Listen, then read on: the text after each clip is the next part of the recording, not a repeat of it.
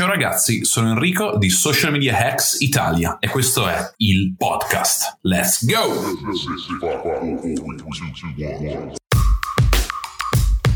Welcome to Social Media Hacks Italia, hosted by Enrico Lugnan and Alessio Cordeddu.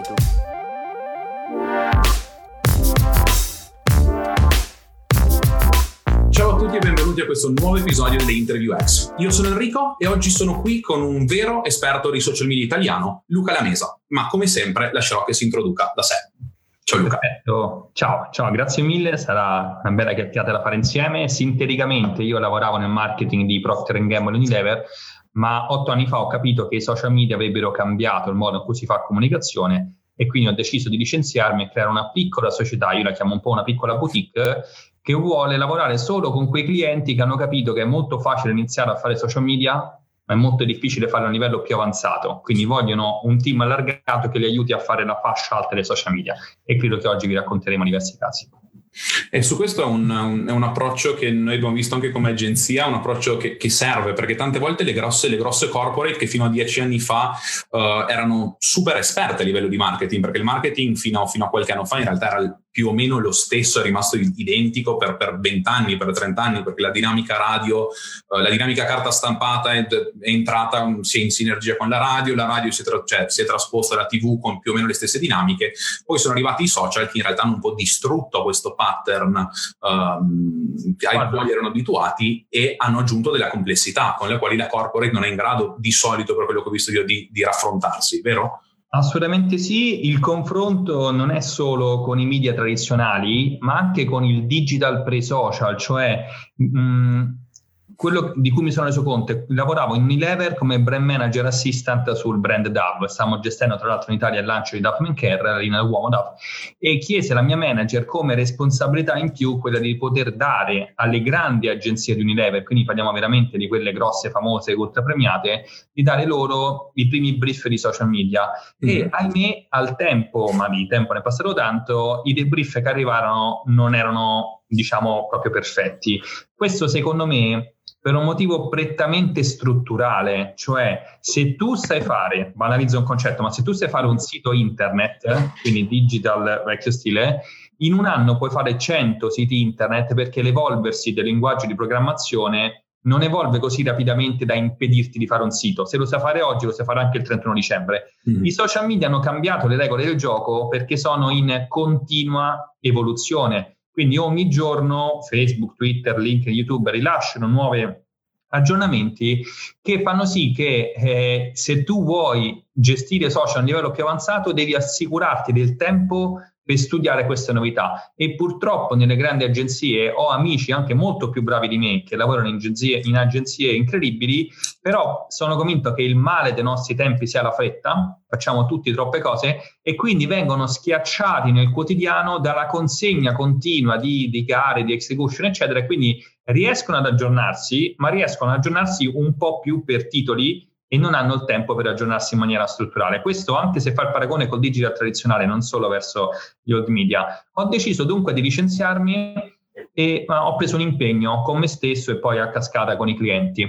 Ho deciso di seguire un numero inferiore di tavoli per assicurarmi di avere sempre due ore al giorno sistematiche per studiare tutte le novità. Cioè il modo migliore per diventare bravi su social media è imparare da chi è più bravo di noi. E il vantaggio che abbiamo nel vivere in Italia è che a volte, siccome stiamo un po' indietro su alcuni aspetti, è come se avessimo una macchina del tempo. Basta guardare magari altri paesi che su alcuni aspetti sono più avanti e se noi abbiamo il tempo di studiarli, abbiamo tutta la competenza da italiani di adattare le loro strategie al nostro mercato. Quindi questa metodologia delle due ore al giorno che mi porta avanti ormai da otto anni e mezzo, devo dire che mi ha dato grande soddisfazione, anche perché dopo, quando entreremo nei casi, vi racconterò come le cose più belle che mi sono successe in questi anni non sono mai nate dai brief dei clienti, ma dalla voglia di sperimentare. Quindi da una parte studi, ma poi devi avere un approccio continuo alle sperimentazione e quando vorrai ti racconterò qualcosa di carino su questo fronte. No, no, sicuro, sono sicuro che entreremo, entreremo, nel merito durante l'intervista perché è una cosa che mi interessa molto e mi trovo, mi trovo in totale d'accordo anche a livello di esperienza e di raffronto con alcune di queste realtà perché con, stiamo, stiamo, gestendo delle campagne in Sud America per una delle, delle corporate a, livello di grandezza come, come, come, Unilever più o meno, cioè chiaramente più piccola perché Unilever è ovunque, cioè, c'è, c'è, tutto, però uh, più, ma, più, o meno siamo su quell'ordine di grandezza um, e quando c'è stato da inviare il, il, il, per la review delle creatività, uh, visto che nella nicchia health e quindi ci sono delle specifiche leggi per l'approvazione di contenuti che escono e tutto, va benissimo, tra, tra 12 settimane avrete la risposta. E quando siamo rimasti un po', siamo rimasti un po' così, anche noi siamo rimasti come 12 settimane. Eh sì, noi queste creatività devono passare attraverso questo, questo, questo e quest'altro.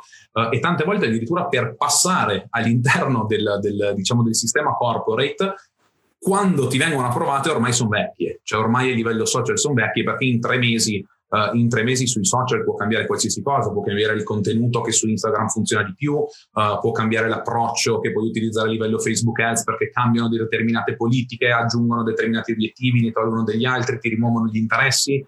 Um, quindi quella è una problematica che, che, che si vede, che, che, abbiamo riscontrato anche noi nel nostro, nel nostro piccolo. Um, e la questione invece che guardando all'estero, uh, e poi applicando quello che ha funzionato in America e in Italia, mentre prima funzionava il mondo della moda, era un po' forse anche una cosa abbastanza, la stagionalità della moda si rapportava tra quello che andava al primavera uh, 2017 in America, diventa primavera o autunno 2019 in Italia, era abbastanza, abbastanza simile, ora con i social ancora di più, um, perché con questa faccenda che comunque si aggiornano sempre di più, quello che funzionava sei mesi in America, sei mesi fa in America, in Italia non l'ha fatto ancora nessuno, sai che funziona, lo duplichi, lo copi um, e bene o male, e bene o male ti va bene. Ma sono interessato anche a capire un attimo um, come hai deciso in realtà di, di, chiudere, perché non è che lavoravi, cioè non è che facevi fotocopie in una grande corporate, c'era una bella posizione, una posizione di rilievo all'interno di un brand importantissimo uh, a livello mondiale um, e il, il momento della rottura. Cioè mi interessa il momento che ti ha fatto realizzare ok basta, Guarda, eh, se me l'avessi chiesto qualche anno prima, cioè io già sapevo di voler provare a fare l'imprenditore, però mm. mi sono sempre detto una frase che ho sentito spesso anche da altri amici, prima di comandare impara ad obbedire. Cioè il consiglio che mi sento da dare a molti ragazzi, oggi abbiamo, ciascuno di noi ha le competenze e i mezzi per aprire oggi un'agenzia, può iniziare in mille modi, può iniziare come freelance e quant'altro, può farlo oggi stesso credo in realtà che ci sia un grande vantaggio nel provare prima ad andare in grandi realtà che ci, de- che ci diano una struttura, ci diano un approccio. Quindi io ho detto i primi anni li voglio passare proprio nelle realtà più strutturate per formarmi, perché posso essere più o meno bravo su alcune aree, ma senza metodo poi non scalerò. Cioè senza metodologia andando a braccio ciascuno di noi è destinato a fermarsi.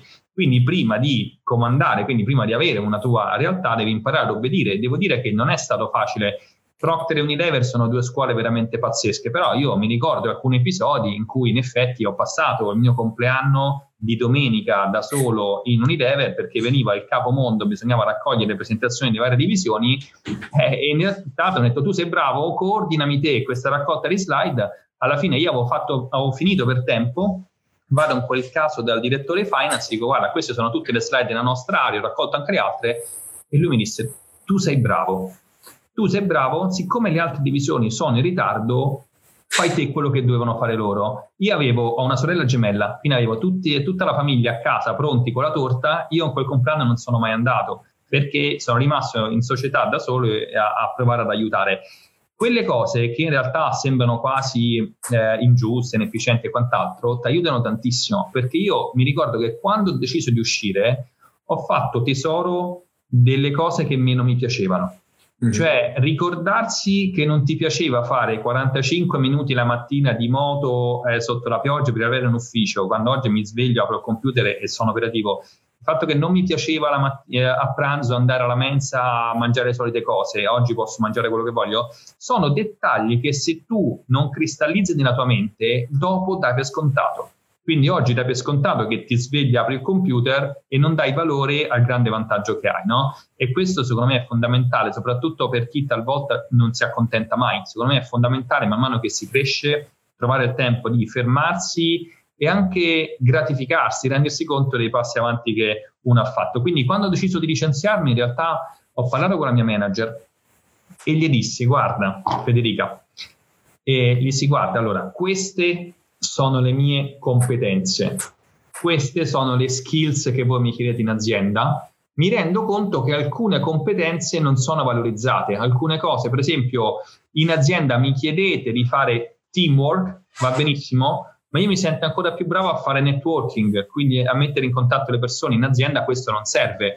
Dall'altra parte posso essere più o meno bravo a fare marketing, ma magari sulla parte analitica posso imparare a fare la parte analitica molto meglio, ma se viene una ragazza super brillante dalla Bocconi che sa fare la parte analitica meglio di me, è giusto lasciare strada a chi ha quelle competenze eh, più sviluppate. Per cui ho semplicemente capito che la mia strada era fuori, avrei voluto fare qualche anno in più perché dopo l'esperienza in Italia era prevista un'esperienza internazionale, però ho capito che quello era il momento, era il momento di, di provare a prendere l'onda dei social prima che eh, partissero. Poi in realtà ci sono state una serie di circostanze specifiche che mi hanno dato una finestra per uscire eh, lato, lato personale, lato famiglia, ci sono una serie di, diciamo, di decisioni che abbiamo preso, però devo dire che sono estremamente grato sia a Procter che Unilever per la metodologia che mi ha dato, perché troppo spesso vedo ragazzi bravi che non si formano in marketing, cioè quando sui social media parliamo di epic fail,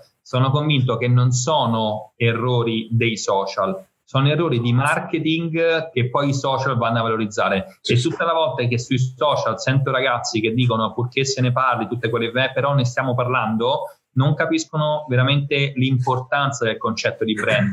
E su questo spesso faccio un esempio. Pensate se alle agenzie che lavorano con grandi brand fosse permessa qualunque strategia pur di far parlare del loro brand. Cioè tu puoi prendere la nuova, mm, non so come si chiama la nuova Nutella della Barilla, quella del pan di stella, non, so sì, non mi ricordo come si chiama. Nome, puoi prendere la Nutella, puoi prendere adesso qualunque personaggio pubblico, una coppia, gli fai uscire qualunque scandalo con loro, con il brand, pur di farne parlare. Talvolta sare... volevo fare tra l'altro proprio un esercizio con una scuola importante di creatività di declinare tutti i possibili fail, possibili fail che potremmo fare a tavolino con tutti i brand più importanti se valesse la regola del purché se ne parli, perché purtroppo è uno degli errori classici che vedo. No, ma su questo, su questo è una cosa che secondo me chi ha la formazione classica capisce anche la differenza tra brand awareness e brand sentiment.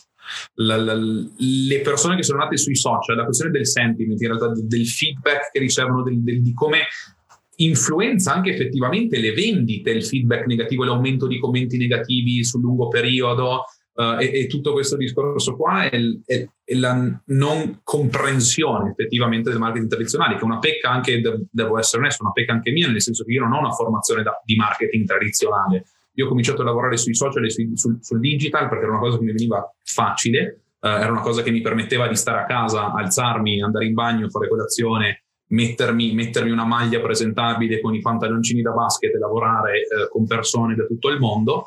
Um, però quando mi sono rapportato a delle realtà più grandi, che credo sia lo, lo scopo di tutti, cioè alla fine, quando mm, fare il freelancer, lavorare locale è bello, è carino, quando vai a parlare, ti presenti in un ufficio di una società che ha 700 dipendenti, sei seduto col team marketing, è un'altra dinamica, cioè un'altra, un'altra cosa, un'altra anche emozione dal mio punto di vista e lì ti rendi conto come in realtà dia per cioè, anche l'approvazione di un post su Instagram, che per il social media manager classico è una cosa, vabbè, mi dai la creatività, ti scrivo la caption, mettiamo gli hashtag, la inviamo.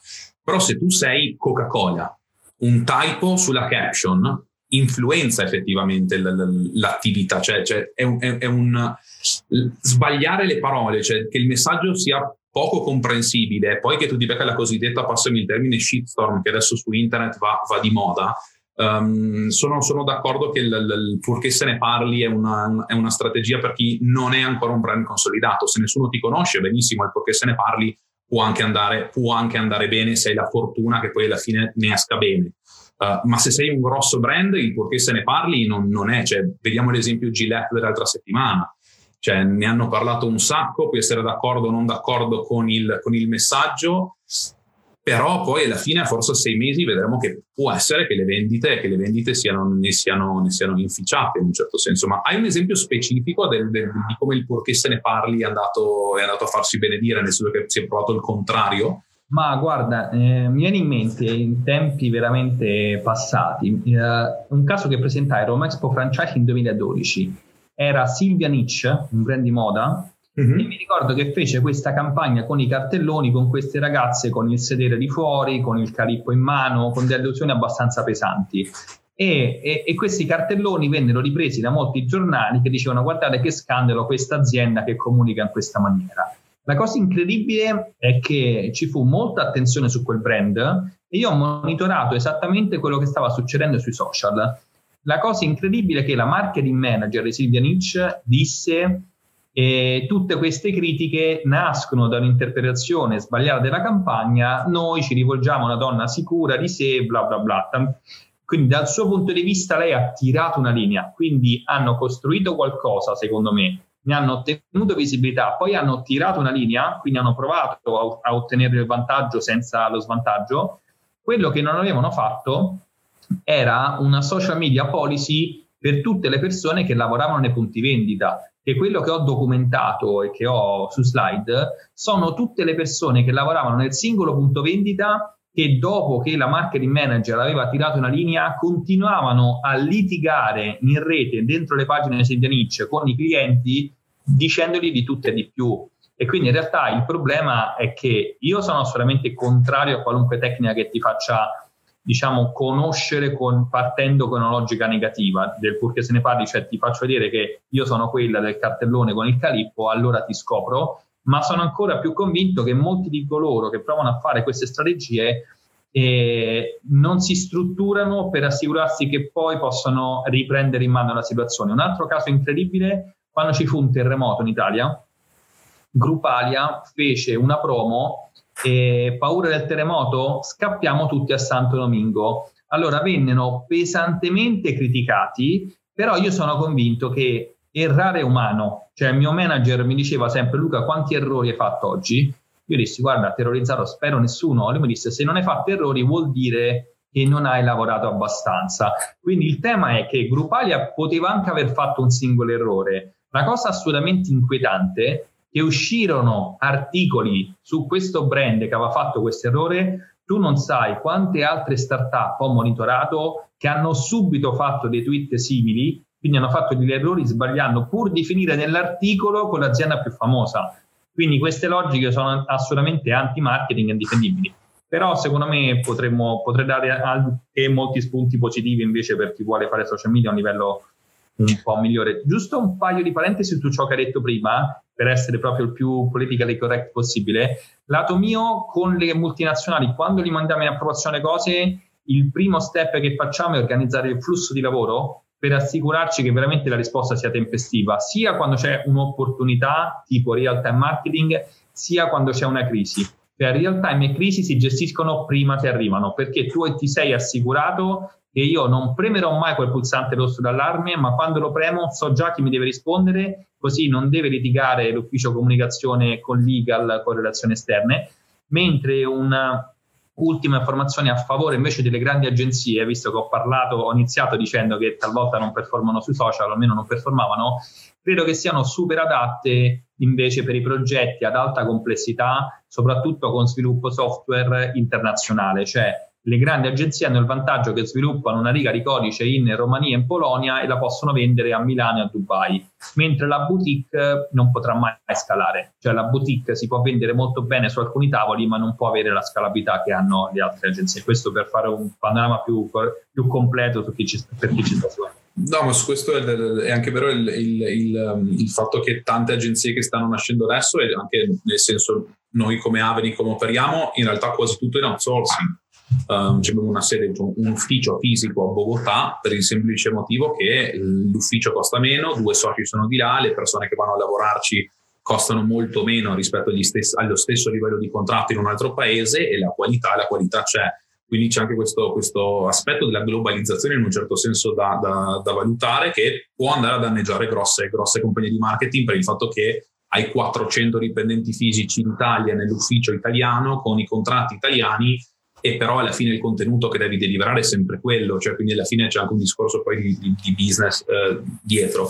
Invece sulla questione del, del, del, della gestione del real time marketing e del feedback, a priori io ho notato la grossissima differenza sul, sul nostro lavoro quando abbiamo integrato degli, degli cosiddetti SOP, gli Standard Operating Procedures, fissi per tutti quanti, che tutti i dipendenti sapessero esattamente cosa fare in determinate casistiche, uh, e quello ti risolve tutti i mal di testa. Cioè, se tu sai che tutti li sanno, sai che se c'è un'emergenza, chiaro, poi dovrai intervenire, però almeno nelle prime due, tre, quattro ore, quando effettivamente la parte, la parte clou, sai che in un certo senso è autogestita, limitando il danno a priori.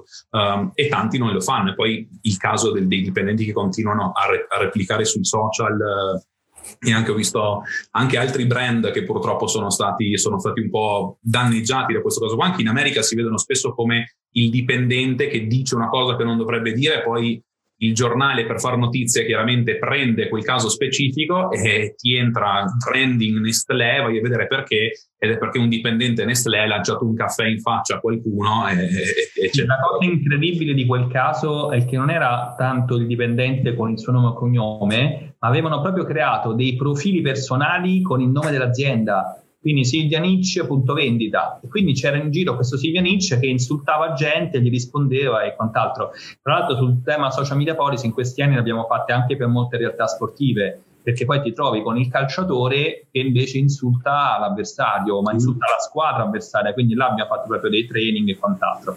Quindi poi quando, quando, mi dai il là ti accenno qualcosina. Di... No, infatti, infatti stavo parlandotelo proprio adesso perché in realtà quando ho visto il, il, la tua 10 years challenge era una gran bella foto, cioè c'era tu e Pirlo prima, tu e Pirlo dopo.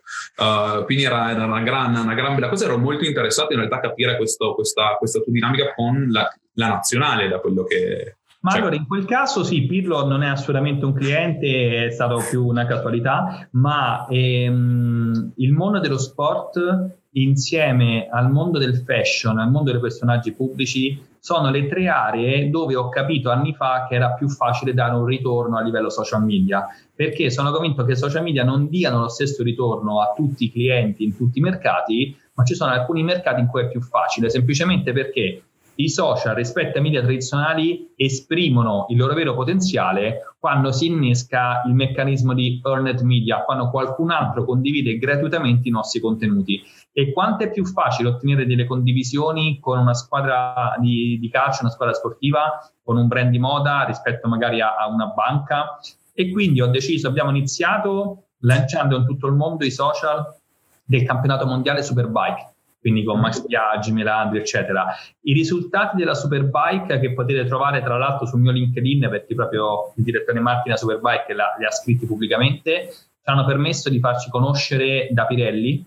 Quindi abbiamo lanciato in tutto il mondo Pirelli la parte moto con Lucio Vesentini e poi per esempio adesso stiamo continuando sempre con Superbike MotoGP con un brand che è Motul che abbiamo preso eh, gli anni scorsi. Quindi in realtà abbiamo iniziato con pochi clienti ma lasciando una scia positiva che ha fatto venire voglia a realtà ancora più grande di avere l'agenzia di quel cliente, quindi siamo cresciuti in questa maniera. E, ehm, sul, quindi sul mondo dello sport devo dire che una delle campagne che mi ha dato maggior soddisfazione ricalca proprio l'esempio che ti dicevo prima dello studiare ogni giorno qualcosa di diverso. È stato bellissimo quando per esempio ho iniziato a lavorare con la Roma, perché con la Roma siamo entrati grazie a un'analisi che abbiamo fatto dei vari errori e miglioramenti che potevano fare. Al tempo Shirgul Arshad, direttore digital, disse ok, eh, collaboriamo, abbiamo fatto due bellissime stagioni insieme, tra cui anche una campagna bellissima con Francesco Totti, mio capitano e quant'altro.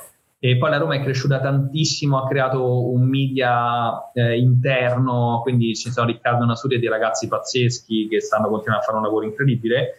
Sono una best practice che racconto spesso dall'esterno però mi ricordo che la campagna che mi ha permesso sicuramente di fare un salto in avanti è stata con Francesca Piccinini perché avevamo lanciato da zero la Federazione Italiana Pallavolo okay. e quell'anno dovevamo gestire i mondiali di pallavolo in Italia mm-hmm. facevo avanti e indietro con l'America e avevo sentito indirettamente una frase di Ashton Kutcher, l'ex di Demi Moore, l'attore che ha investito in diverse realtà e lui disse in America gli attori a parità di bravura iniziano a essere presi per i film in base ai follower che hanno. Cioè, se siamo bravi uguali a recitare, ma io ho milioni di follower, prenderanno me. Che basta che faccio una foto del copione che ti faccio un piccolo prelancio del film, ti evito 100.000 euro di cartelloni, autobus e quant'altro. Ora, questa cosa è corretta se la si fa a parità di bravura. La distorsione del mercato fa sì che provano a lanciare alcuni film solo in base ai follower degli attori senza valutare se sono bravi. E questo è, è un tema al quale stare alla larga. Quando ho sentito però questa frase di Ashton Kutcher, la porto in Italia e la porto nel mio mondo. Quindi in America gli attori iniziavano a diventare dei media. Io dissi perché nessuno in Italia sta facendo diventare gli atleti dei media. Quindi parlai con l'agenzia di Francesca Peccinini, la DAO, e gli dissi: Voi avete una serie di atleti, però sinceramente li state vendendo ai brand, ma non li state facendo sviluppare per poi venderli meglio. Se volete, durante i mondiali vi gestisco io l'account della Peccinini, lo gestiamo ovviamente a quattro mani, tutto approvato, fatto tutto insieme. Per farla breve, quella campagna diventa la campagna più virale di tutta Twitter in Italia a ottobre 2014, secondo i dati di Blockmeter, con un numero di tweet 10 volte superiori rispetto all'account della Serie A, cioè una cosa incredibile. Perché è stato importante quel caso? Perché poi finiamo in doppia pagina sulla Gazzetta per diversi giorni, il CONI si rende conto che, ci, che esistiamo, ci convoca e poi da lì prima ci mette alla prova su dei tavoli più piccoli e poi ci siamo ritrovati a gestire per diversi anni gli internazionali Bennelle d'Italia con Francesco Soro, Diego Nepi e Annalisa De Luca e poi negli ultimi quattro anni ho avuto il piacere di collaborare sempre con loro alla gestione social di due Olimpiadi. Quindi un anno fa stavo per partire per le Olimpiadi in Corea, a Pyeongchang, un mese a meno 24 gradi, nel 2016 ho fatto un mese a Rio a collaborare alla gestione social delle Olimpiadi di Rio. Quindi se tu vedi magari le Olimpiadi come il traguardo assoluto, non ci sarei mai arrivato se non avessi fatto un esperimento non richiesto. Cioè né la pallavolo né la Piccinini mi chiese di fare degli esperimenti, ho voluto provarci e tra l'altro a dirla tutta, quella campagna è andata molto bene, ma veramente nasce da un fallimento. Un fallimento perché avevo lanciato, la campagna si chiamava Con le Azzurre okay. e, e nasceva da una campagna che non mi aveva convinto del tutto, che avevo lanciato sempre io con gli azzurri, l'avevo lanciato con la GEA eh, durante i mondiali di calcio, sempre in Brasile, con Ciro Immobile. Al tempo okay. ero convinto che bastava usare l'account del dell'attaccante nazionale per lanciare una call to action che tutti gli altri avrebbero seguito. In realtà non è così perché l'Italia cominciò a perdere le partite, lui cominciava a non rispondere né al fratello né alla gente, quindi la campagna secondo Datalytics andò bene, però secondo me non esplose. Non soddisfacente. Okay. Esplose perché nel frattempo avevo collaborato anche con uh, lo staff di Renzi durante le primarie a Firenze, avevo studiato una strategia specifica per il lancio delle campagne politiche, prendo questa metodologia, la riapplico nel mondo dello sport e questa cosa esplode. Quindi eh, la capacità proprio di unire puntini delle varie sperimentazioni che abbiamo fatto in precedenza.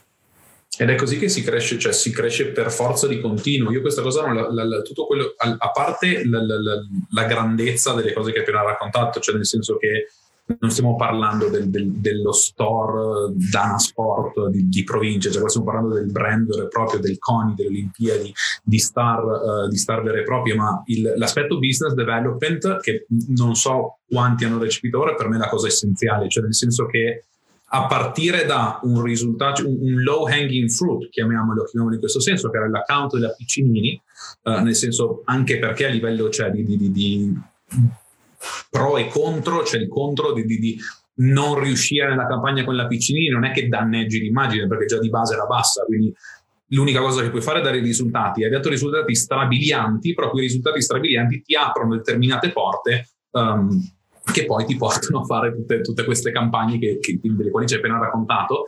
La questione Ashton Catcher, um, secondo me è interessantissima perché si ricollega un po' al, um, a Gary Vaynerchuk cioè che ho citato oggi, ho fatto il post, ho visto il tuo video per, perché un po' di tempo fa io seguivo, seguivo Gary molto di più, adesso cioè, ho altro da fare quindi non sono in grado di, di, seguirlo, ma c'è stato un video molto interessante che lui ha fatto dicendo che uh, c'è un motivo per il quale The Rock fa un certo numero di film l'anno. C'è un motivo per il quale Kevin Hart è passato da fare, riempire gli stadi a fare 12 film l'anno.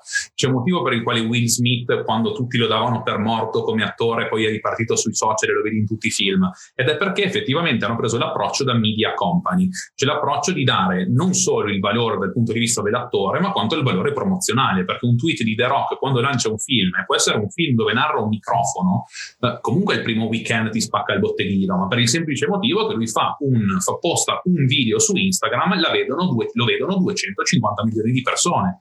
Uh, ed ha un effetto mediatico molto più ampio che può avere un, un'intervista in prima serata su qualsiasi canale americano perché non riesce ad avere quelle percentuali di share.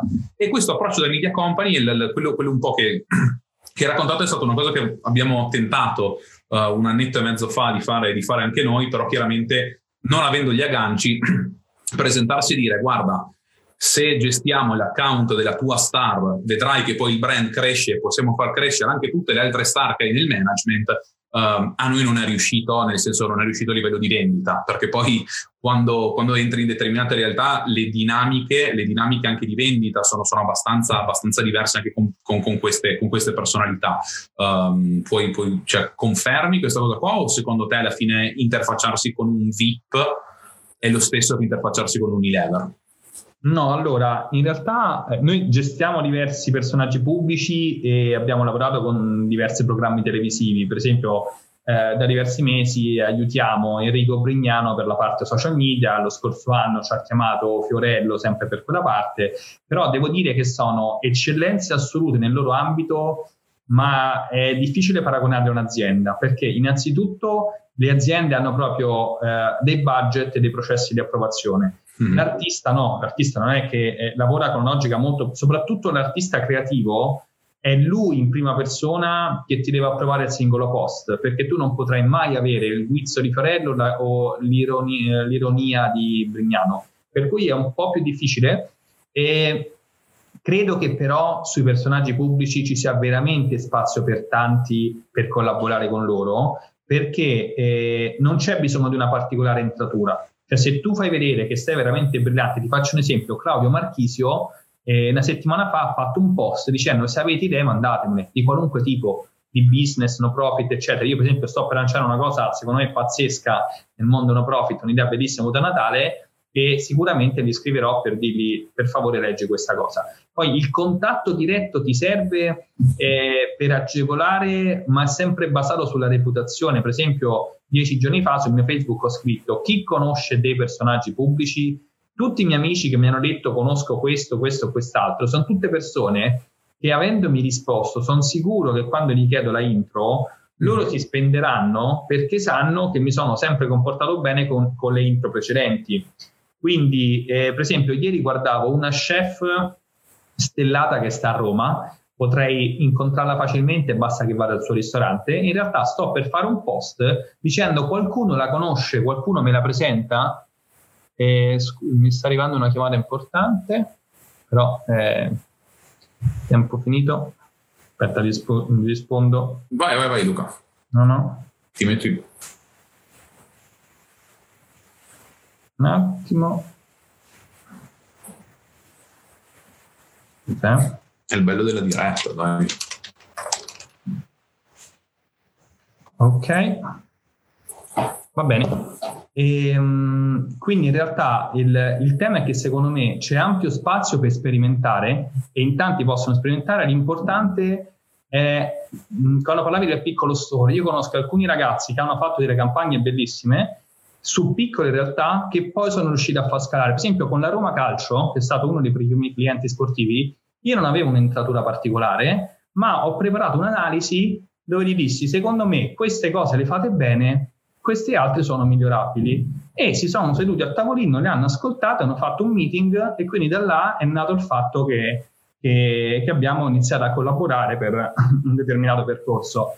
Oppure mi viene in mente eh, tutti quelli che vogliono iniziare, anche in relazione al target di chi ci sta ascoltando, cioè ci sono tantissime persone già avanzate e alcune che magari vorrebbero fare un salto da una realtà più piccola a più grande. Il, il consiglio che mi sento di dare è se non avete delle referenze per poter bussare una porta, potete anche provare a fare dei test con delle realtà più piccole, ma fosse veramente il ristorante, l'hotel o la palestra, chiedete magari anche dei compensi bassi, ma garantitevi che loro vi diano un budget media perché è solo sperimentando la parte media che diventerete più bravi, che farete vedere ritorni e poi dall'albergo ne prendi quattro, prendi la catena e poi scali. Quindi non mi preoccupa tanto la crescita di clienti, ma mi preoccupa molto di più il, il dire non arriverò mai a quella fascia per cui mi adatto sulla fascia più bassa. Quindi secondo me lo spazio ancora c'è, anche perché devo dire che, che tanti ragazzi brillanti che sto conoscendo li sto vedendo crescere in maniera molto, eh, molto veloce ma molto sana. L'errore che bisogna fare, che non bisogna fare, è quello di provare a scalare senza strutturarsi, cioè io questi anni ho provato a lasciare una scia positiva su vari tavoli, a volte mi è riuscita, a volte no, però l'intenzione è sempre quella e ho dunque rifiutato alcuni progetti che secondo me erano fuori dalle mie corde. Per esempio, due anni fa mi ha chiamato Amazon per un progetto, io ho detto guarda, secondo me non sono la persona più adatta, mi stai creando qualcosa che non è solo social, è più ampio, è un bellissimo progetto, ti consiglio questa agenzia di Roma possiamo anche citarla volendo, BizUp, più grande e strutturata, secondo me loro sono più adatti. Tanto se Amazon vuole fare qualcosa con me perché ha capito che mi muovo bene, in teoria lo vorrà fare anche tra un anno, tra due anni. L'importante è che quando mi impegno a farlo, io mi senta pronto, perché se no rischiate di bruciarvi. Quindi lato piccoli, cercate di fare esperimenti su piccoli tavoli, però facendogli pagare il budget medio per fare esperimenti. Lati gra- lato grandi, non vi bruciate cercando di fare cose fuori, diciamo, da, dalle vostre competenze specifiche. E la pazienza sul lato grandi è la cosa, più, la cosa un po' più importante che ho, che, che ho, capito in un certo senso, perché la corporate ha una dinamica un po' diversa, mentre il piccolo vuole tutte le cose rapide il corporate cioè, vuole i risultati, vuole le cose fatte bene, vuole che tu presenti un piano, vuole capire esattamente quello che stai facendo, quindi non hai la necessità, se lavori con un grosso brand, di dargli risultati in quattro giorni, perché loro sanno che i risultati non ci sono in quattro giorni e sanno che i dati della tua campagna li vedono tra sei mesi. I dati che fornisci tu li vedono subito, però il dato effettivo su, su quello che la tua campagna ha causato all'interno del brand o ha, o ha, o ha fortunatamente causato all'interno del brand, lo vedono, lo vedono con i loro report, eh, con i loro report interni. Io Luca in realtà vorrei farti un'ultima domanda, se l, l, ancora, ancora, un paio di minuti, se non, se non, devi, prendere, se non devi, prendere, la call, um, perché abbiamo una domanda da parte di Alessio, che secondo me è una domanda che l, è un, esula un po' dalla parte social, però può dare tanto valore alle persone che ci ascoltano, perché il problema principale, che ne ho parlato anche ieri durante la nostra la, la live settimanale, è il fatto che tutti ti formano a livello di, di tecnica, tutti ti formano a livello di, di SEO, Facebook Ads, eh, SEM, Instagram e quant'altro, nessuno fa un corso come Dio comanda per quanto riguarda le vendite. Cioè le vendite in Italia sono il super corso ai ticket di, di 12 giorni, 14 seminari ovunque, oppure non, non, c'è una via di mezzo. E per interfacciarsi con queste realtà, indipendentemente da quanto grande o piccola che sia, uno deve saper vendere e deve sapersi, sapersi proporre. Qual è il tuo approccio personale alla vendita?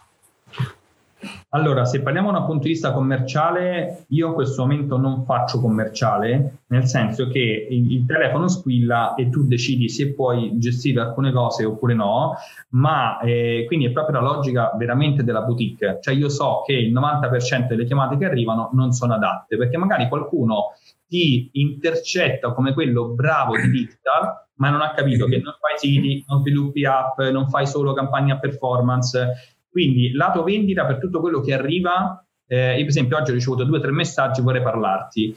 Io là ho ideato delle metodologie che sono, sono a disposizione di tutti, però con delle regole. Le regole sono, non ti faccio una chiamata a, a vuo, cioè dal nulla, ma ti dico, per favore, mandami un'email sintetica su di cosa hai bisogno e come credi che potrò aiutarti. Ti assicuro che la metà delle volte ti vogliono chiedere una cosa che non c'entra niente e tu con un forward li metti in contatto con qualcuno che li può aiutare. Quindi mettetevi sempre a disposizione per aiutare, ma obbligate l'altra parte a scrivere prima perché vuole parlarvi, perché vi evitate un sacco di tempo.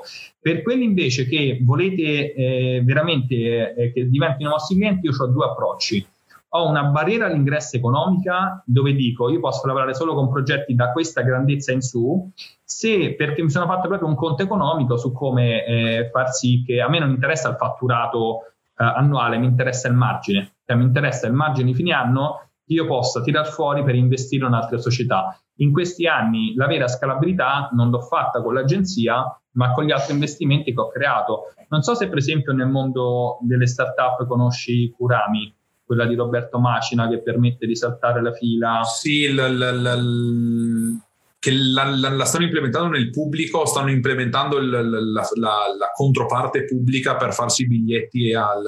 Sì, l'insight al... è piuttosto che andare in Unicredit e prendere biglietto, il biglietto lo prendi da casa e ti dice quando è il tuo turno, no? Mm-hmm. Quindi ti fa risparmiare tempo perché l'attesa magari la passi al bar di fronte.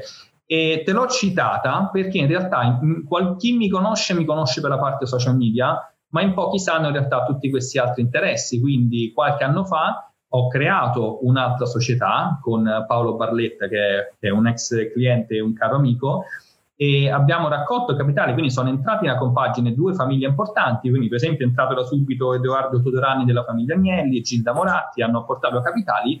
E quindi a dicembre la nostra società ha acquisito eh, Kurami, quindi una startup un po' più nota è stata acquisita da una non nota.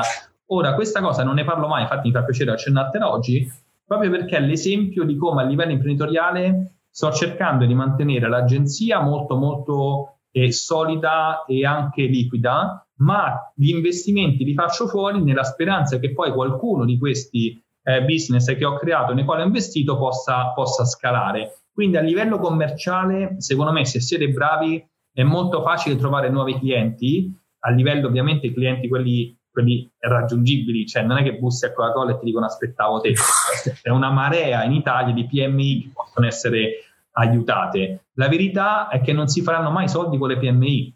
Cioè, la, la, PMI purtroppo rompe le scatole come la grande, ok? Non so se ti sto rubando parole di bocca dalle, dalle espressioni. Guarda, guarda c'è, c'è, stata una grossa discussione su un commento su come io vi ho detto, guarda che in realtà ragazzi se puntate le PMI, cioè non la scalate l'agenzia, non arrivate da nessuna parte, poi c'è stato un po', un po di tutti, ho detto no, ma come in Italia ci sono solo PMI?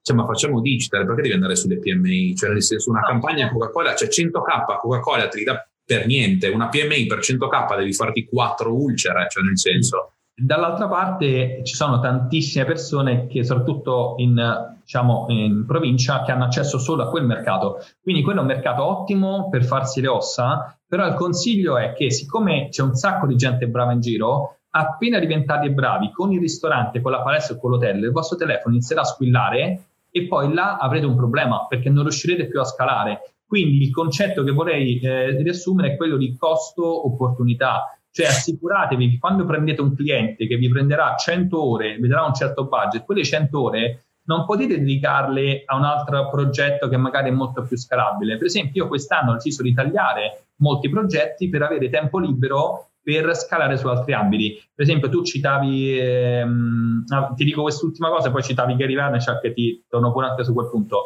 In agenzia ho fatto un grafico dove su un asse metto i clienti in base al fatturato. Quindi, per esempio, abbiamo alcuni clienti della moda che ovviamente hanno dei budget interessanti, quindi fosse Fendi, Bulgari, Versace, clienti con cui abbiamo lavorato in questi anni, no? Quindi sicuramente hanno buon fatturato. Sull'altro asse, però, chiedo ai miei ragazzi di inserire i clienti in base a quanto rompono le scatole, che sembra una cosa strana, però se tu rompi molto le scatole e non fatturi abbastanza, io ciclicamente non ti rinnovo il contratto perché mi assicuro che quel tempo libero che ora ho, che prima non avevo, io e il mio team, lo so vendere al 20% in più di listino perché rispetto all'anno prima siamo diventati più bravi. Quindi la scalabilità non la fate con, con, più clienti, ma con nuovi clienti che rompono meno le scatole e pagano di più.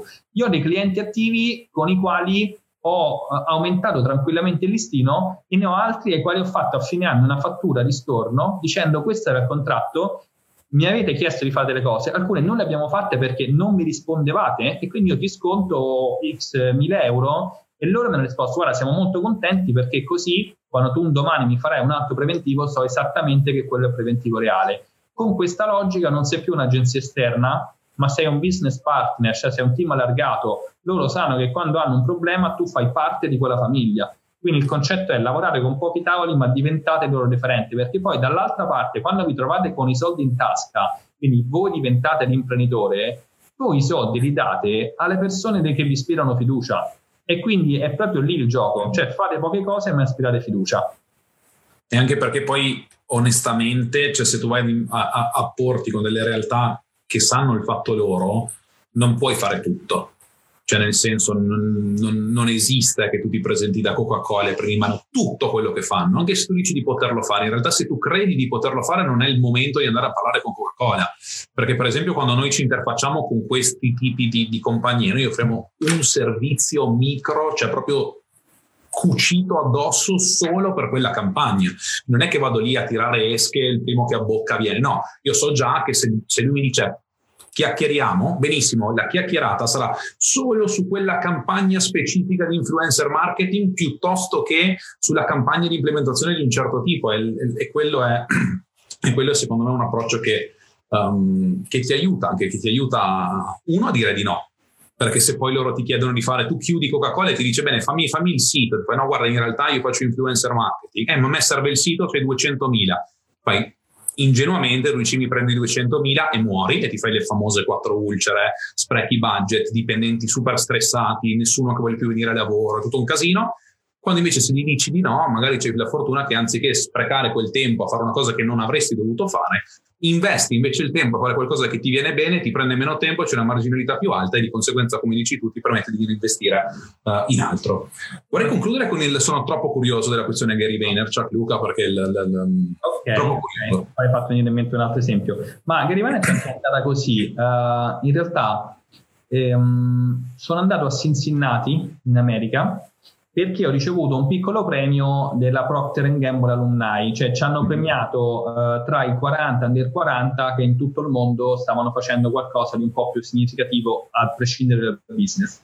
Quindi selezionano 40 persone in tutto il mondo, ci convocano all'headquarter di, di PNG, eh, diciamo organizzato da parte di alumni, e c'era un evento veramente, veramente serio. Quindi c'era Amministratore Legato, Coca-Cola Mondo, c'erano tutti, tutti gli ex PNG che ora sono nelle principali aziende e c'hanno degli speaker assurdi, tra cui Gary Vee. E quindi abbiamo avuto l'opportunità di passare del tempo con lui proprio a chiacchierare, quindi ti ho girato prima nei commenti un video che ho fatto con lui perché tra l'altro stavo lanciando il mio corso di aggiornamento social dove mh, dicevo se volete fare social media a livello superiore io ogni giorno dedico due ore allo studio e vado a sintetizzare tutte le cose più belle che scopro in questo unico programma di aggiornamento. E lui in pratica mi ha fatto un video in cui diceva quanto è importante aggiornarsi. Lui diceva: Io nasco nel mondo del vino, sono venuto pure in Italia, in Sardegna, in Toscana, ma se c'è una sola cosa che eh, veramente mi, mi ha portato via dal mondo del vino erano i social. E quindi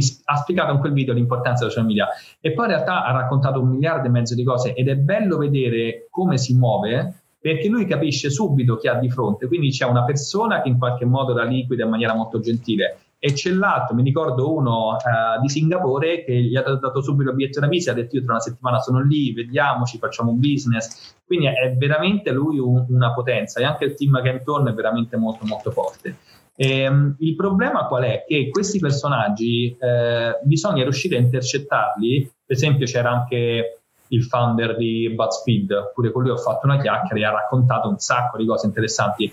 Il problema è che se noi continuiamo a rimanere in Italia sempre solo a raccontarci queste cose, ci manca anche l'insight che ci dà una chiacchiera con questi personaggi, per cui la metodologia che vi vorrei eh, diciamo, raccontare è proprio quella di dedicare due ore al giorno sistematiche allo studio delle novità per diventare più bravi, ma cercate di fare un paio di esperienze l'anno di crescita personale che non siano legate al business. Cioè due volte l'anno mollate tutto e fate qualunque cosa che non riguardi il vostro business. Per esempio, 2015 decido di andare a Singularity University, centro ricerca della NASA in America, mi prendono, vado, studiamo le tecnologie esponenziali, come chiameranno le nostre vite in futuro, eccetera, Decido però poi di portare in Italia gratuitamente queste tematiche, divento responsabile del chapter di Roma, investo nel chapter Simulative Italy, la sto facendo molto veloce solo per dirti, aspetta che qua intanto è partito Fantasia, solo per dirti che poi quel percorso che ho fatto con Singularity, che non c'entra niente con social media,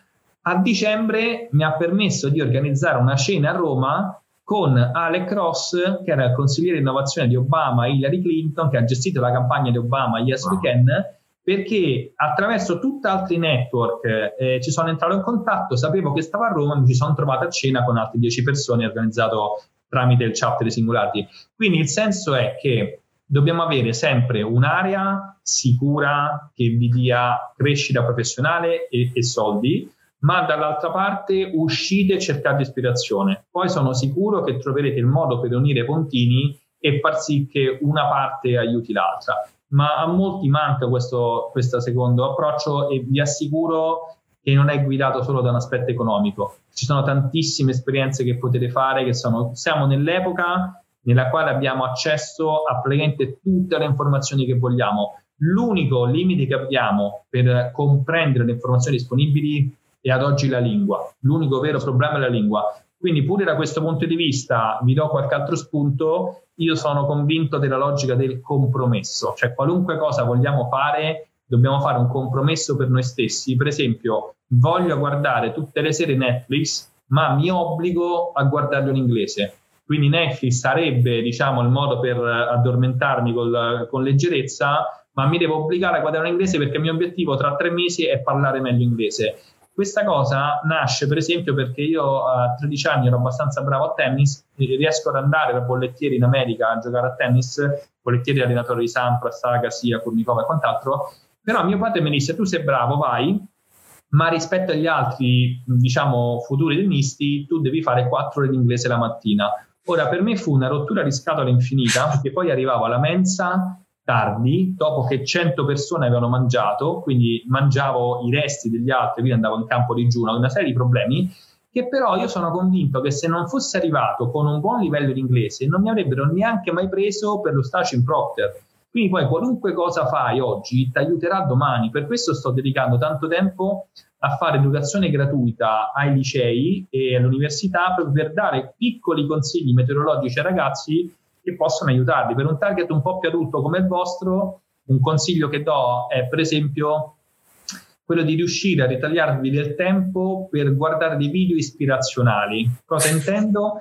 Vi è mai capitato nell'algoritmo di Facebook di vedere per tre volte consecutive lo stesso contenuto? Tu fai scroll e ti appare per tre volte lo stesso contenuto. Ok, secondo me vuol dire che è finita l'utilità marginale del tuo tempo su Facebook quindi i primi minuti sono stati utili, ne parla in un libro molto figo Eric Qualman, si chiama Social Nomics, ti dice i primi minuti sono stati utili, ora stai solo perdendo tempo, ma siccome lo so che ti stai annoiando, esci da Facebook e il consiglio che ti do, vai su un sito tipo TED.com che ha tantissimi video da 18 minuti, 16 minuti pieni di ispirazione ho investito una buona cifra due anni fa in una startup di Federico Pistono e l'ho investita perché lui mi disse io in tre anni mi sono visto il 90% dei video del TED. Quindi non ti so dire se questo business andrà bene, ma ti posso dire che, che rispetto agli altri sono quello che ha il cervello a più ampie vedute. E questi sono consigli quotidiani. Chiuderei nel dire che questa logica del TED, per esempio l'ho lanciata a Natale, una campagna un TED Talk al giorno,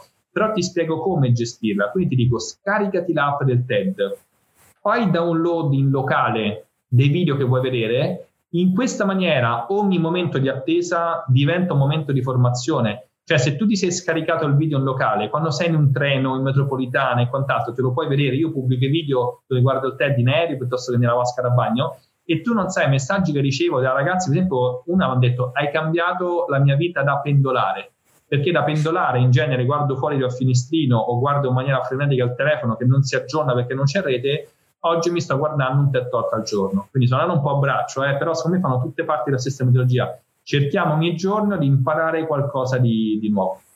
Guarda, su questo Luca mi fa super piacere quando qualcuno gli intervista diciamo anche non sapendolo perché chiaramente non, non, non potevi saperlo segue, cioè da, ripete quello che cerchiamo un po', un po di passare, perché il, il, che lo dico io sembra magari, cioè, no, non sono nessuno in un certo senso per dirlo, lo dici tu, ha un'altra, un'altra, rilevanza, un'altra importanza. La questione Netflix è stato un punto fortissimo su cui abbiamo battuto ad ottobre, cioè spingendo tutti a guardare in inglese con i sottotitoli o sia in italiano, poi passare con i sottotitoli in inglese, poi toglierli anche a costo di non capire, ma toglierli per farsi l'orecchio. La questione TED, um, io l'ho fatta nel 2017 Uh, no, non con un numero eccessivo di video, però una ventina di TED Talks di quelli che mi interessavano, me, mi interessavano meglio fatto, li ho scaricati, come stai dicendo, quando ero in commuting time, quindi quando dovevo, non, non guidavo, cioè quando avevo questo tempo qua, guardavo, guardavo questi TED Talk ed è effettivamente, poi sono passato ad Impact Theory, giusto per dire, non per fare la marchettata di Impact Theory, ma a me, cioè, per me è carino perché poi la gente ci arriva un po' prima che diventi famosa in un certo senso, no? Quindi prima che Gary Vee esplodesse in Italia o nel mondo, l'intervista di Impact Theory è finissima, è figa addirittura quella di Tai Lopez, che ogni tanto non, non, è che mi piaccia molto come influencer, è bellissimo quello di DJ Shetty, e quello che ho cominciato a fare era guardarli prima di dormire perché l- l- l- ha modalità di meditazione, cioè quindi telefono sul comodino senza cuffia perché poi mi dà un fastidio, telefono sul comodino, uh, farlo partire, il video di 20-30 minuti, finisce il video e dormi contento. Poi ogni tanto ti partono le idee, non dormi più e, e, ho smesso di farlo per quello. Però credo sia una cosa molto... Um, molto utile da fare. Intanto, scusa, la chiamata che è arrivata prima pensavo fosse una cosa importante e seria, invece erano i complimenti di, di, di un cliente che mi ha detto: No, no, devo fare un saluto e farti i complimenti. ok, ok. Boh, beh, cioè, è importante essere in ogni caso, cioè, nel senso, un cliente che ti chiama per fare i complimenti è una cosa, è una cosa assolutamente, assolutamente bella. Io e Luca abbiamo delle domande, non, non voglio rubarti altro tempo, se hai ancora del tempo le seguiamo tempo ce l'ho. Un paio, un paio perché l, l, in realtà piuttosto di interrompere il flow del, dell'intervista del, di quello che stai dicendo preferivo arrivare alla fine e poi vedere se avevamo, um, se avevamo alcune, alcune, domande specifiche. Ce l'abbiamo in realtà una sul calcio, sulla questione, um, sulla questione calcio che va un po', uh, va un po indietro però uh, è abbastanza, abbastanza interessante secondo me. Allora, Mattia chiede sport, ambiente fantastico. Penso però che l'Italia sia ancora molto molto sottosviluppato, però l'aspetto che riguarda la creazione di contenuti, inteso proprio come spaziare nei contenuti che possono essere realizzati per lanciare tutti quei concetti social che possono essere agganciati alle figure sportive. Quanto lavoro c'è da fare? Quanto effettivamente le aziende del settore si stanno interessando alla creazione di nuovi contenuti, se lo stanno facendo? Guarda, assolutamente sì, ottima domanda. Tra l'altro il piccolo vantaggio su questo ambito è che in questi anni eh, io credo di non essere conosciuto da molti, ma essere apprezzato da chi mi conosce. Quindi credo di essere conosciuto da una nicchia e chi mi conosce sa che mi sono mosso bene in questi anni in alcuni ambiti. Questo per dirti che credo di aver formato forse 5.000-6.000 ragazzi al mondo dei social media. Questi ragazzi oggi sono finiti in tanti ambiti, quindi mi confronto per esempio con chi si occupa di digital, un mio studente che ora fa il digital di Real Madrid, un altro adesso lo fa al Napoli, un altro lo fa alla Fiorentina, Uh, no, quello tecnicamente è un amico e non è, non è studente, quindi ne vedo, ne vedo, tanti in giro, c'è un confronto continuo. E ti posso dire che eh, avevo seguito una parte del Real Madrid in passato come spettatore di un loro webinar ed era evidente come sia il Real che il Manchester City che il Manchester United sono molto attenti alla creazione di contenuti, anche il Liverpool. Addirittura con me il Manchester United sui social comunica in italiano perché c'è già qualcuno che si è preso la briga di comunicare, stessa cosa fare a Madrid, seppur talvolta con degli errori. In Italia c'è stata proprio un'estate, me lo ricordo, dove a Trigori, a Roma, hanno fatto i lavori perché hanno buttato giù alcune pareti di un ufficio, perché hanno fatto l'area dove si creano i contenuti. Hanno proprio creato il Media Hub, cioè proprio sono partiti dallo spazio fisico, ok? Da questo momento, da qui creiamo i contenuti. Noi da qualche anno gestiamo l'Incam, che è lo sponsor di alcune attività della Roma, quindi facciamo un sacco di attività a Trigoria con loro e adesso anche con tante altre squadre. E devo dire che la vera differenza è proprio chi è strutturato per creare contenuti e chi non lo è.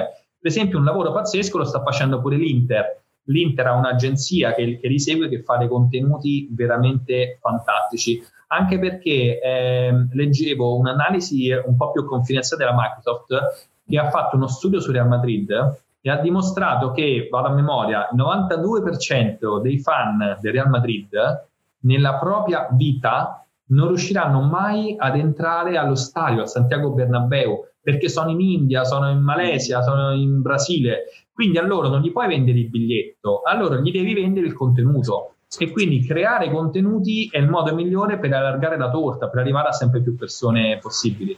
Quindi si tratta di strutturarsi. Per esempio, quando abbiamo iniziato a lavorare con alcuni clienti sportivi, il vero eh, diciamo, lavoro che facevamo era proprio la creazione continuativa di contenuti, soprattutto per far vedere eh, a chi è a casa quello che sta succedendo, perché finché non c'erano i social, quello che vedevi era un po' il media tradizionale. Io mi ricordo che in tutti questi anni che abbiamo gestito alcuni clienti sportivi, c'è stato un giorno, per esempio, durante l'internazionale per l'Italia, mi ha fatto dei video bellissimi con Roger Federer, con Djokovic, ci sono dei video veramente divertentissimi, però mi ricordo che un giorno in tre anni sono stato male durante il torneo e quindi sono stato a casa.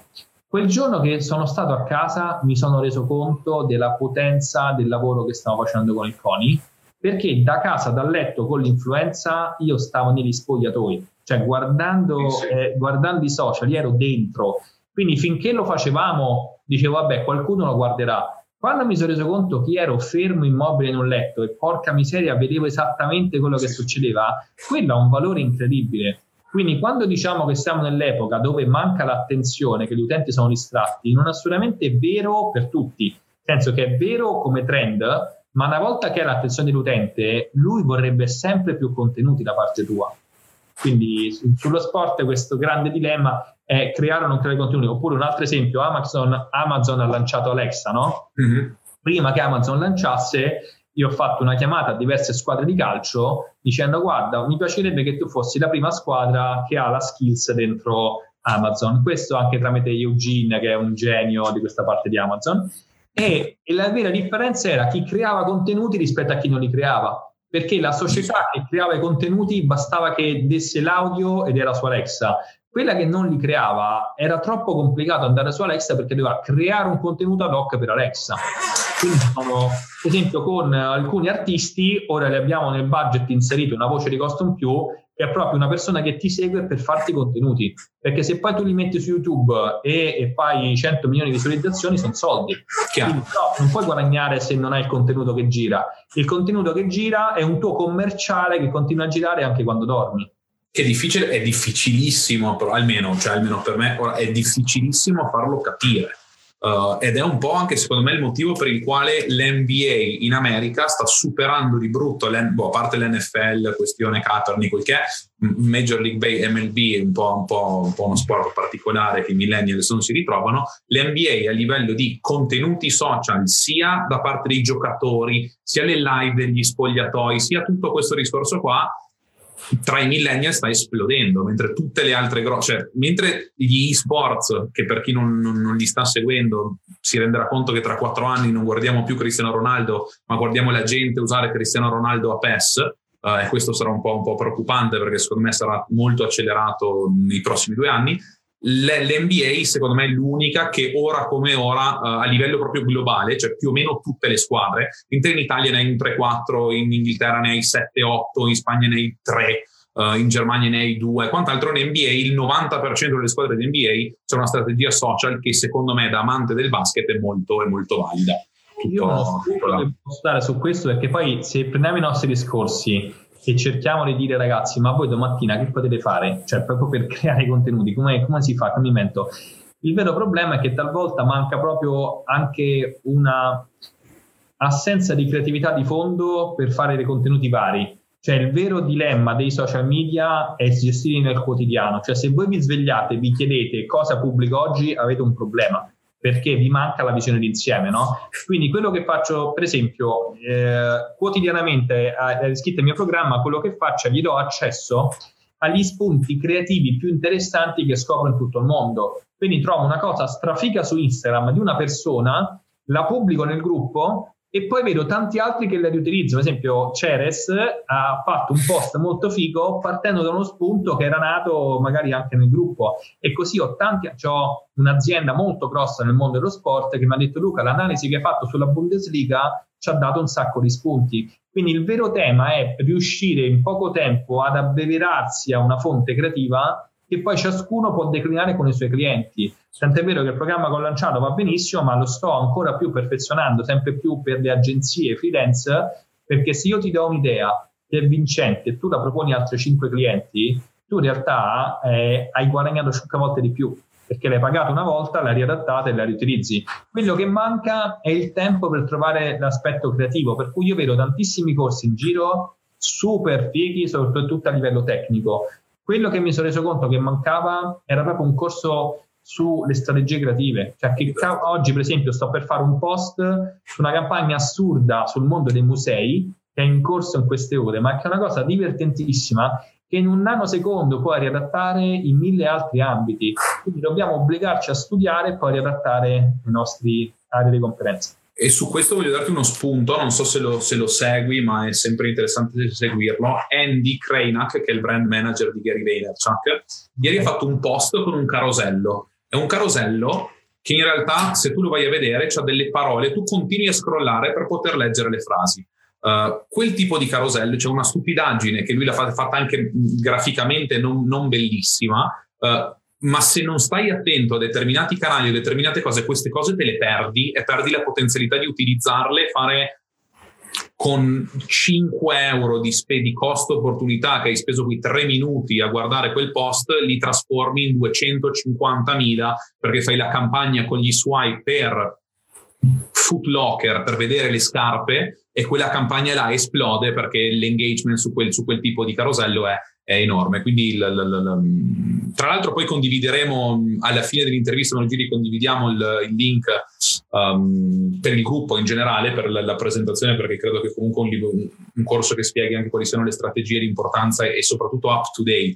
Che il, il, problema dei corsi, secondo me, è il fatto che diventano deprecati dopo due settimane molto spesso, uh, e quindi avere qualcuno che te li aggiorna costantemente è, la, è, la cosa, è l'unica cosa che può far funzionare effettivamente un corso, perché rilanciarlo ogni sei mesi sempre la stessa cosa, un po', cioè, lascia un po', secondo me, il tempo, il tempo che trova. Volevo concludere con una domanda in realtà più trascendentale, così, così per dire che volevo farne una che è la domanda classica che facciamo, che facciamo, di solito, però in realtà Alessio me ne ha dato un'altra qua sui, sui commenti che secondo me è ancora più, più, più, più finta. Ed è, pensa ad una persona a cui vuoi bene, immagina per qualche strano motivo di potergli regalare solo un libro Wow. Quale libro sarebbe?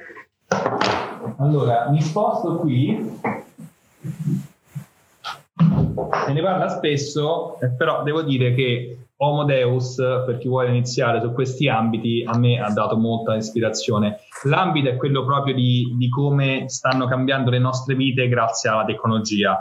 Quindi in realtà io ho avuto accesso ad alcuni di questi contenuti eh, quando ho iniziato nel 2015 a frequentare Singularity e poi là ho scoperto che c'è un mondo, ti potrei citare pure eh, Peter Diamantis con uh, Abundance Abbondanza, Exponential Organization di eh, Sarim Ismail, però devo dire che per partire, quindi un livello un po' più semplice, eh, Sapiens da Animali a Dei è quello che aveva fatto prima, ma Homo Deus secondo me eh, è consigliabile. Ovviamente non mi ha chiesto un libro che sia, diciamo, eh, social, mi ha chiesto un libro in generale, no? Un libro, un libro. Eh, perfetto. Sul mondo social, in realtà eh, io sono un po' più in difficoltà, non me l'hai chiesto, ma sarei in difficoltà a suggerire un libro perché sono convinto che questo mondo è così veloce che il tempo che lo scrivi, ahimè, diventa vecchio. Cioè, a me l'hanno proposto, oppure metto un pensiero, qualcosa farò in futuro, ma mi hanno dato quattro mesi uh, da quando lo consegno a quando finisce nelle librerie. Quindi esistono dei libri ottimi di fantastici colleghi, ma hanno senso solo se sono a livello base, perché la sì. base di per sé non cambia dall'oggi al domani. Chi vuole fare social media a un livello leggermente superiore, eh, il libro di per sé non è il canale migliore. No, no, no, assolutamente.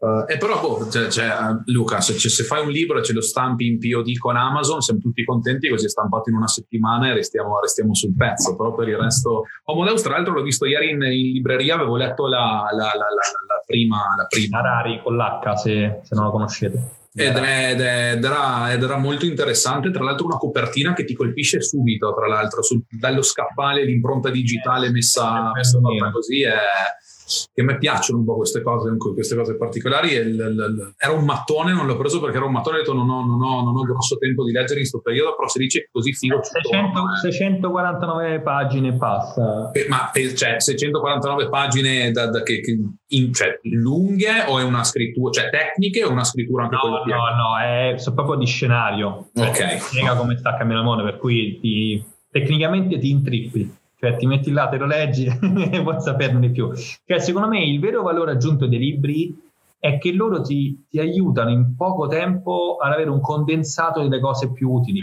Cioè, è chi l'ha scritto che ha fatto la fatica di comprimere. Quindi il, il valore che do ai libri è se riescono a darmi tanti spunti in poco tempo.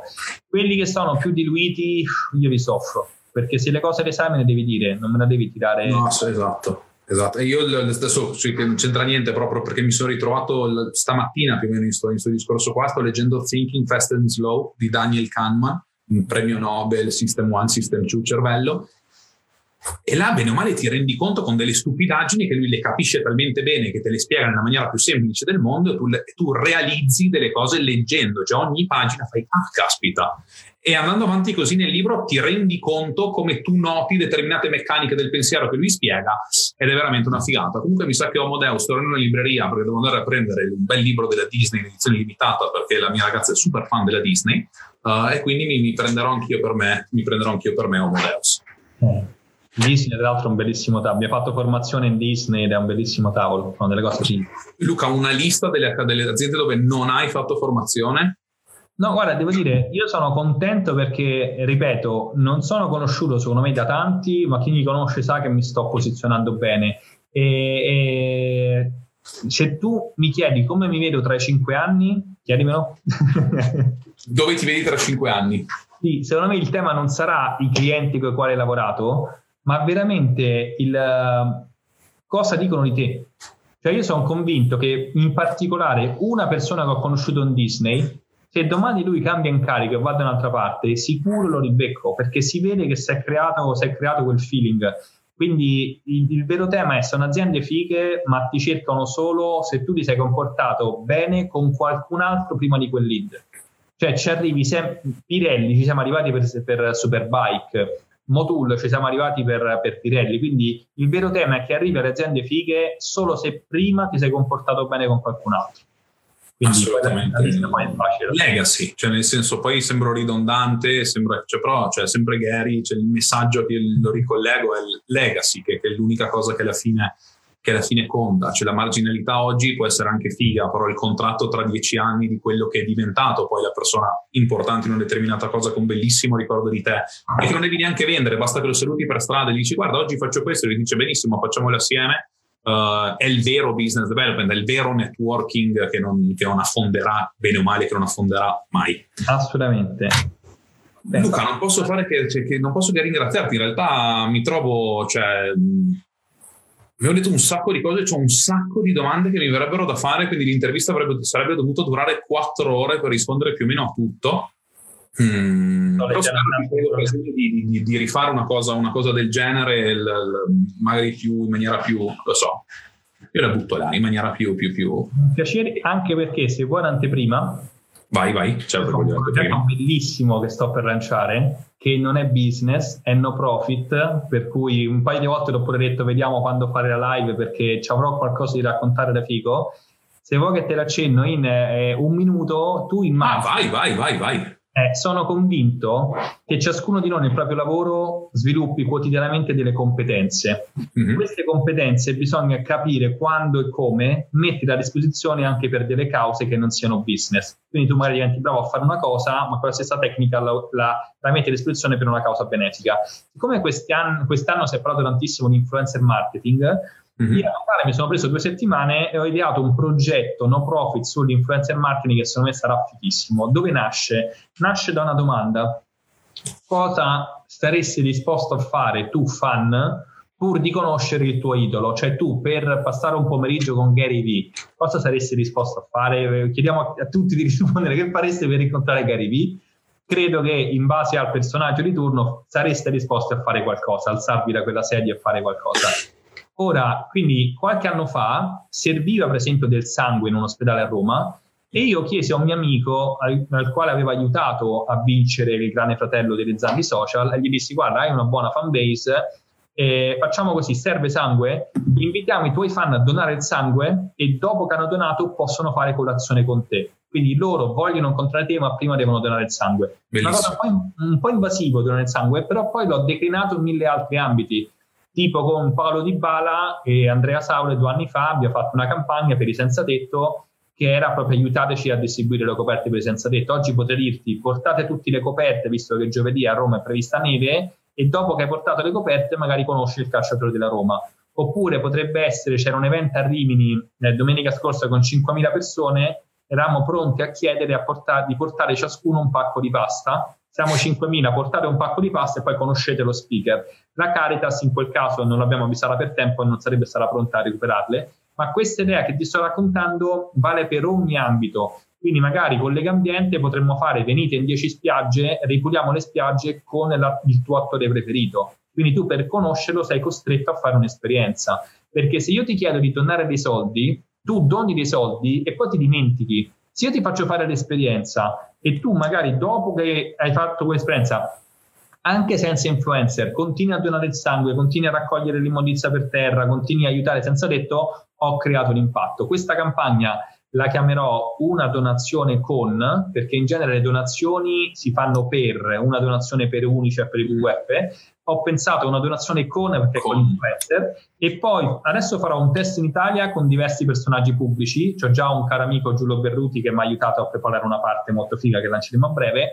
E poi la lancio a livello internazionale in inglese a Donation With in realtà è semplicemente un'idea che vorrei che gli altri lanciassero. Cioè, una volta che la valido, la regalo a Singularity che ha 100 persone come me in 100 città, la regalo a altri network e dico adesso replicatela anche voi. Che ciascuna persona in più che la replica, anche con un micro influencer che ha 200.000 follower, ma che riesce a radunare 80 persone nel parco sotto casa per pulirlo, avrà creato un impatto. Quindi te l'ho sintetizzata, ma a me questa cosa fa impazzire, quindi te la volevo dare un po' in anteprima. No, è che io poi quando mi dici le cose interessanti mi perdo per un, per un quarto d'ora a ragionarci, a ragionarci come progetto una gran, um, una gran figata. Anche perché a livello, anche perché a livello social, cioè, senza dovertelo spiegare, ma ovviamente, ma anche perché a livello social poi fai quello che vuoi.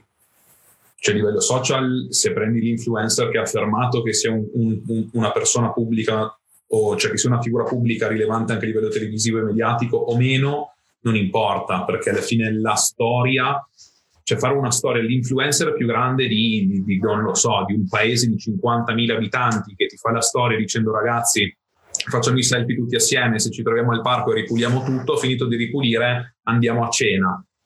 Lo fanno tutti ed è un po', ed è un po' non dico che è un po' sulla linea del free model, nel senso che dai qualcosa gratuito in cambio di, però in un certo senso lo è, perché tu dai la tua esposizione a livello gratuito, perché lo fai per una buona causa, e gli altri pur di avere questa, questa, questa, questa esperienza con te fanno una buona causa, quindi spingi un po' tutti a migliorare il, una gran figata, Luca, una gran figata, perché se poi continuo a ragionarci andiamo avanti fino alle 4 e... È un movimento aperto a tutti, per cui chiunque abbia idea o voglia aiutare, ci sono un miliardo e mezzo di modi per aiutare, per cui te lo volevo dare in pasto perché so che ci avresti ragionato te e tutti quelli che stanno vedendo in diretta o stanno vedendo registrato, per cui l'idea è semplicemente prendere le idee, plasmarle affinché siano scalabili e poi non sono più di nessuno, sono di tutti, chiunque vuole la può fare. Perché dico obbligarsi a, a levargli la, la, complessità? Perché ti faccio un esempio concreto, una onlus mi ha detto fichissimo, trovi te l'influencer? Io ho subito detto no, ma non per altro, perché ciascuno, io con un post su Facebook ho trovato 100 influencer, chiunque può trovare un influencer piccolo della sua zona ma non devi fare lui, perché se tu giri, diciamo, la patata bollente a, al centro, diventa una segreteria organizzativa che blocca tutto. Quindi io ti devo educare che tu, qualunque onus sia, troverai sempre qualcuno vicino a te che è disposto ad aiutarti. E, e quindi bisogna, per esempio, ho deciso che non ci sarà mai scambio di soldi, perché se lo fai con i soldi diventa una cosa ancora diversa, cioè fai una piccola donazione e poi ci vediamo, no, devi renderla più pulita possibile così tutti la possono applicare. Oppure un'altra osservazione, io che sono un grande calciatore non voglio associarmi a quella onus, va bene? O lo fai da solo, quindi tu da solo raccogli le coperte, oppure raccogli così tante coperte che dai a cinque associazioni, così non ti sei legata a nessuno. Quindi la cosa bella è che sto riuscendo a declinarla cias- ciascuna volta in una maniera ancora più leggera. Oppure un altro esempio, um, ho incontrato Marco Montemagno uh, sei giorni fa a Roma, stava qua per un altro motivo, gliel'ho raccontata e gli ho detto adesso che farai un super meetup a Roma, magari con 4.000-5.000 persone, chiedi a ciascuno di portare un libro. Ho pensato a un oggetto che fosse simbolico, no? E quindi magari 5.000 persone portano un libro. Mi sono subito attivato per capire se questa cosa è fattibile oppure no. Perché poi ti sconti con la realtà dell'università che ti dice a me i libri li, li, li ritiro solo se sono indicizzati, oppure quell'altro li vuole solo, solo eh, nuovi, e allora ti rendi conto che dal progetto levi alcuni oggetti e quindi magari torni su cose più semplici. Quindi niente, ti ho... no, no, no, ti dico, io sono poco interattivo adesso perché ci sto ragionando perché è una, una, una, gran, una gran bella cosa. Quindi in realtà se io farei più che volentieri un post nel gruppo ben strutturato per questa cosa qua. Mi, mi faccio vediamo Guarda, appena, appena lancio, al momento ho una serie di documenti interni che sto girando un po' di influencer. Ho già de- dei nomi importanti dentro, ma per me è super open a tutti. Quindi vedrai che riusciamo a fare una bella cosa insieme. Assolutamente, no, eh, grazie mille per averlo, per averlo, nominato perché mi sembra una cosa, una cosa molto bella, cioè perché in realtà anche, nel mio piccolo anche io cerco di fare più lavoro a lungo termine per legacy piuttosto che per la marginalità a breve termine, quindi sono questi i progetti che poi restano. Uh, la, la, campagnetta estiva, così tanto per è una cosa, questo, questo, è un progetto che resta in generale, non resta magari nel fatturato, però resta appunto in quelle connessioni che, che contano e che tante volte si danno un po', un po anche per scontate, no? uh, soprattutto nel nostro, in questa industria social dove purtroppo tante volte l- è bello millantare risultati, finte Lamborghini e determinate cose che poi in realtà non esistono, sono, ir- sono surreali, cioè non, non, non, non sono quello. E, e, con un piccolo gesto, che adesso sembra demagogia totale, però in realtà con un piccolo gesto l- l- può impattare molto di più che con un video con le Lamborghini. Cioè, questo è il fatto che la gente non, lo recepisce. Uh, però sarebbe bello che cominciasse a farlo. Luca, grazie mille. Cioè, grazie. Non, non, posso, non, posso dire, non, posso, dire, altro, ti ringrazio per questa intervista. No, no, è stata, è stata, è stata, una gran, è stata bellissima Luca in realtà perché l, l, siamo andati oltre col tempo, spero di non averti, di non averti rovinato la schedule, però c'è stato un super valore, super engagement da parte del gruppo, Siamo, credo di aver avuto il più alto numero di utenti live di qualsiasi altra intervista Um, è un gruppo pazzesco, te lo dicevo a, a telecamere spente, a me piace molto quello che fate, per cui... Grazie mille Luca. Non sono riuscito ad oggi a frequentarvi troppo, ma ho letto tanto, per cui sappiate che mi avete... Siete mi fa, mi fa piacere. parte del mio studio quotidiano. Mi fa super piacere, mi fa super piacere Luca, grazie mille. E con, questa, e con questa ti saluto, grazie ancora, ragazzi grazie per aver visto la live fino a questo punto. Um, un, po', un, un po' di engagement per Luca e le bombe che ha mollato durante questa live. Grazie mille, ci vediamo domani con il prossimo episodio. Ciao a tutti. Ciao ciao.